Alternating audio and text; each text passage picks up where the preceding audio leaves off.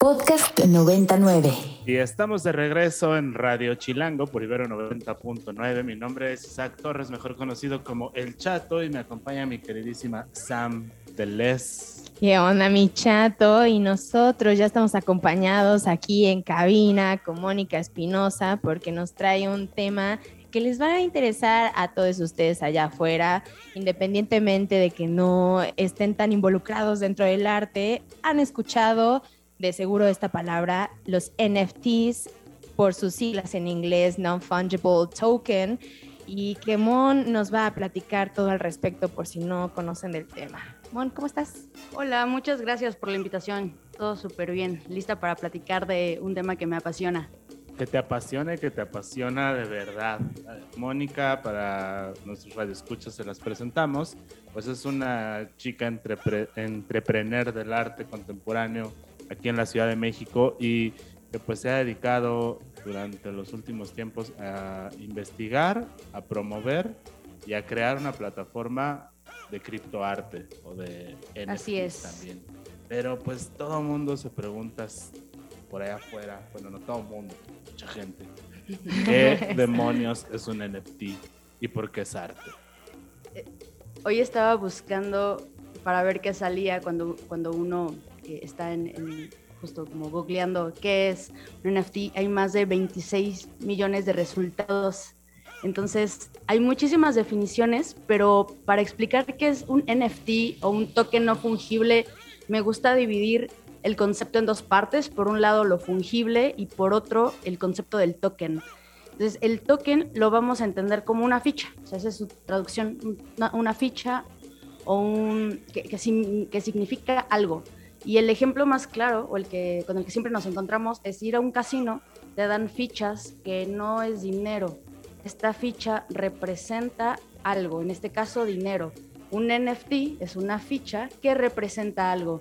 Cuando hablamos ya de criptoarte, bueno, aquí está representando ese arte. Pero por un lado tenemos este- esta definición de token. Y lo fungible, vamos a, a centrarnos en lo fungible y en lo no fungible. Por un lado, lo fungible es aquello que puede ser intercambiado por, por un activo de su mismo tipo.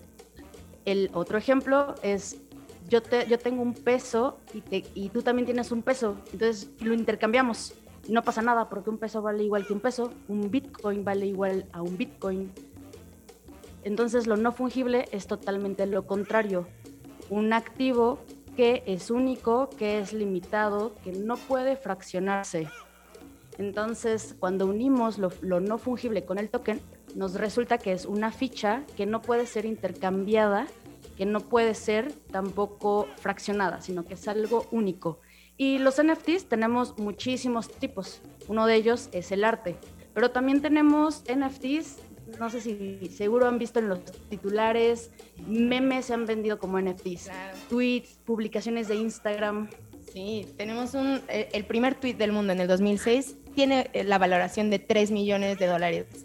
¿Cómo es eso? O sea, por ejemplo, Mon, platícanos qué es esta controversia entre tener NFTs tan involucrados, por ejemplo, en videos de la NBA, en tweets, en etcétera, a tener todo este tipo de arte visual que realmente la gente puede apreciarlo y que ahí sí está involucrada toda la definición y todo el propósito de cómo se ha desenvuelto el arte a lo largo de la historia. Claro, está súper interesante hablar de este paradigma en donde lo material está por arriba de lo inmaterial y donde seguimos valorando justo lo, lo que puede ser físico. Entonces, ya desde que uno piensa que lo digital, todo lo que existe en Internet es tan real, es donde ya podemos ahora sí eh, seguir caminando en este ecosistema cripto, pero sí es como una de, la- de las cuestiones con las que uno se encuentra, por- pero porque algo digital, o sea, porque yo voy a comprar algo que solo voy a ver, a, a ver, voy a ver a través de una pantalla o de algún aparato electrónico, y es que el arte digital desde sus inicios pues siempre ha tenido problemas en, la, en, en poder insertarse en el mercado y después tenemos el net art, que ya es un arte que vive en internet, por y para el internet, y que es sumamente complicado eh, su comercialización. Pero es hasta ahora que nos encontramos esta tecnología de blockchain donde se puede generar una trazabilidad con todas estas obras y los artistas, las artistas pueden comercializarlas. Y no solo en un mercado primario, sino en un mercado secundario pueden seguir generando ganancias, bueno, regalías en los diferentes marketplaces, que son las plataformas o mercados en donde uno puede tradear, ya sea creando sus NFTs, vendiendo o comprando estos activos. Oye, pues yo desde la parte del artista tengo muchas preguntas, que por acá ya me están llegando también. ¿Cómo me puedo meter en el mercado de los NFTs? Comenta alguien por acá en, en redes sociales. ¿Cómo puedo generar dinero a partir de los NFTs? Me imagino que cuando hablan de dinero, pues dicen dinero cash, ¿no? claro. Entonces, Sí. a ver, por ahí, contéstanos si, si se puede, al menos alguna de estas dos preguntas. Claro. Bueno, primero yo les aconsejo investigar todo lo que puedan acerca de los NFTs.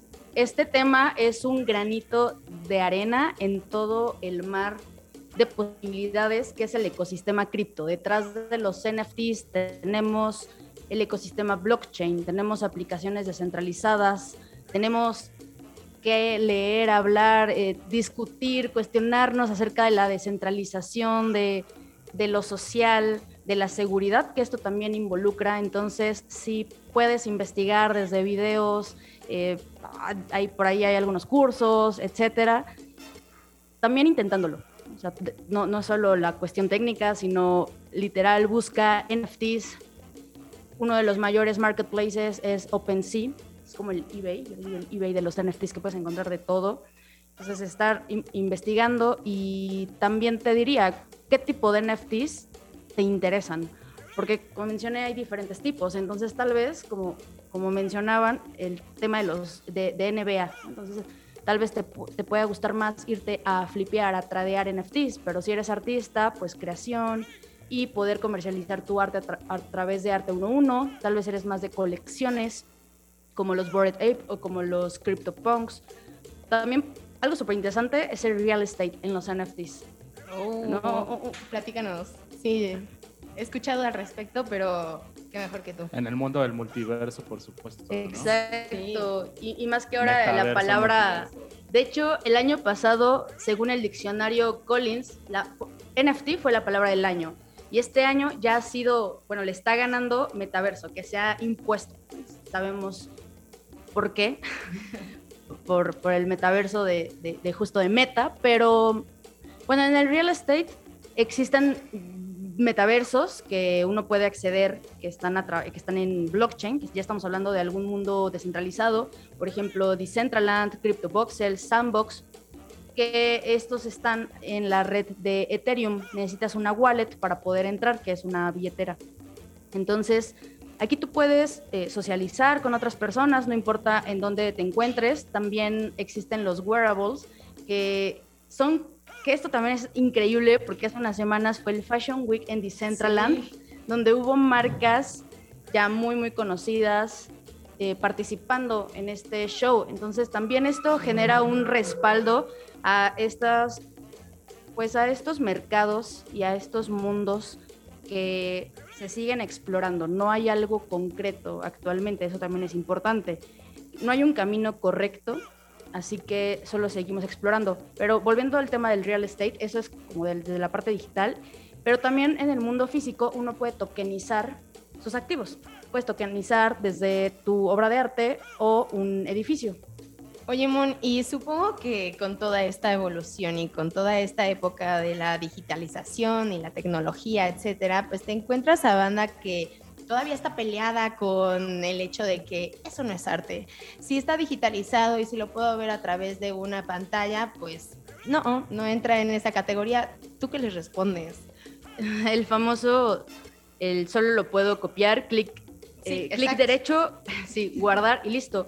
Pero tú estás guardando pues realmente solo una copia. Es como si vas a un museo, ves una obra, sabes que es la real, y si yo busco esa misma obra en, un, eh, o sea, en Google, me van a salir pues muchísimas imágenes que yo puedo descargar, que yo puedo imprimir y puedo enmarcar y ponerla en mi casa y puedo decir que tengo ese cuadro en mi casa, pero ¿quién me va a creer? O sea, yo sé que no es el cuadro real. Entonces, así como el arte físico también se puede certificar ya sea con una firma, puede ser con algún certificado físico del propio artista, de la galería, etcétera. Bueno, en, este, estos, en estos momentos, en este ecosistema, se está utilizando eh, la tecnología blockchain, que es la que nos ayuda pues a estar, bueno, sí cifrando gracias a la criptografía, pero más bien logrando una trazabilidad que nos brinda saber quién fue el creador, la creadora de esta obra.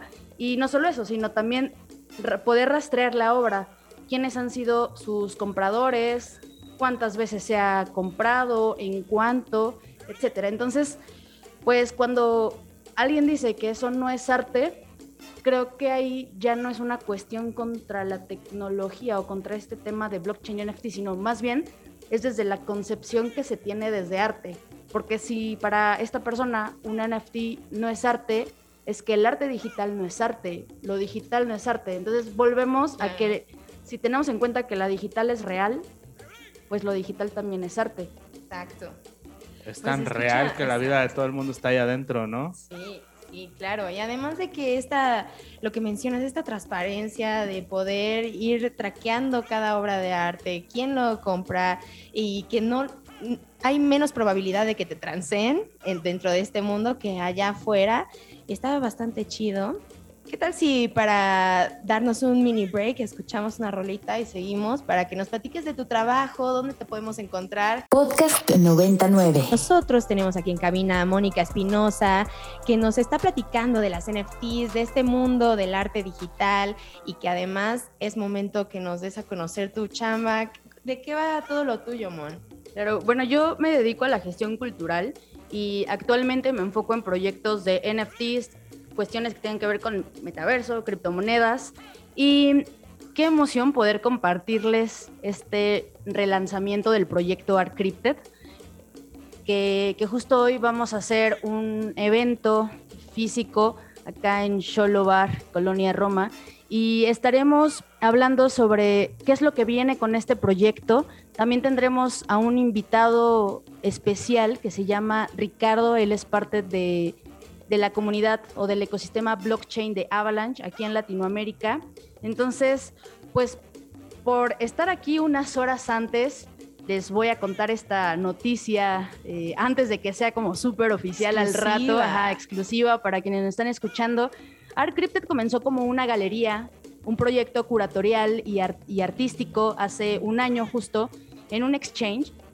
Eh, estuvimos con varios artistas, eh, apoyándoles en su creación de NFTs, pero ahora decidimos darnos un respiro, hacer una transformación, repensar y cuestionar nuestra posición en el mercado de los NFTs y del arte desde México, desde Latinoamérica.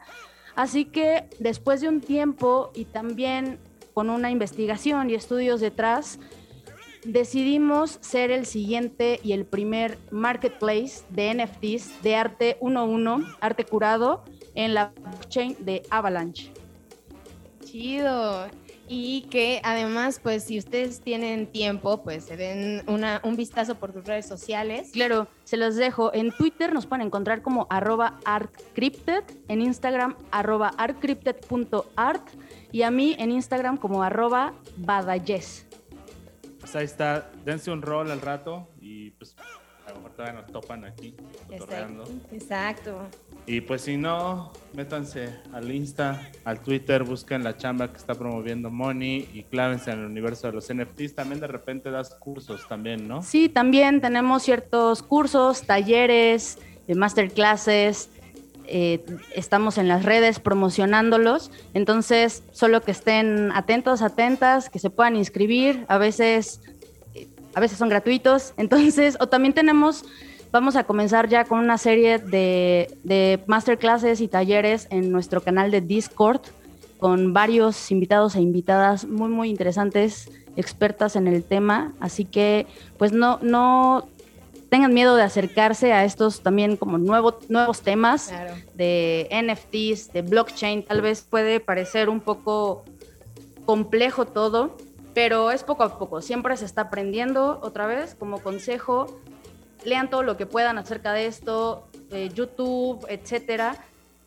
también si ustedes van a comenzar en, en esto de las criptomonedas, etcétera, el consejo que siempre escucho y que, que a mí me han dado y que siempre se da es no vayas a invertir lo que no estés dispuesto o dispuesta a perder.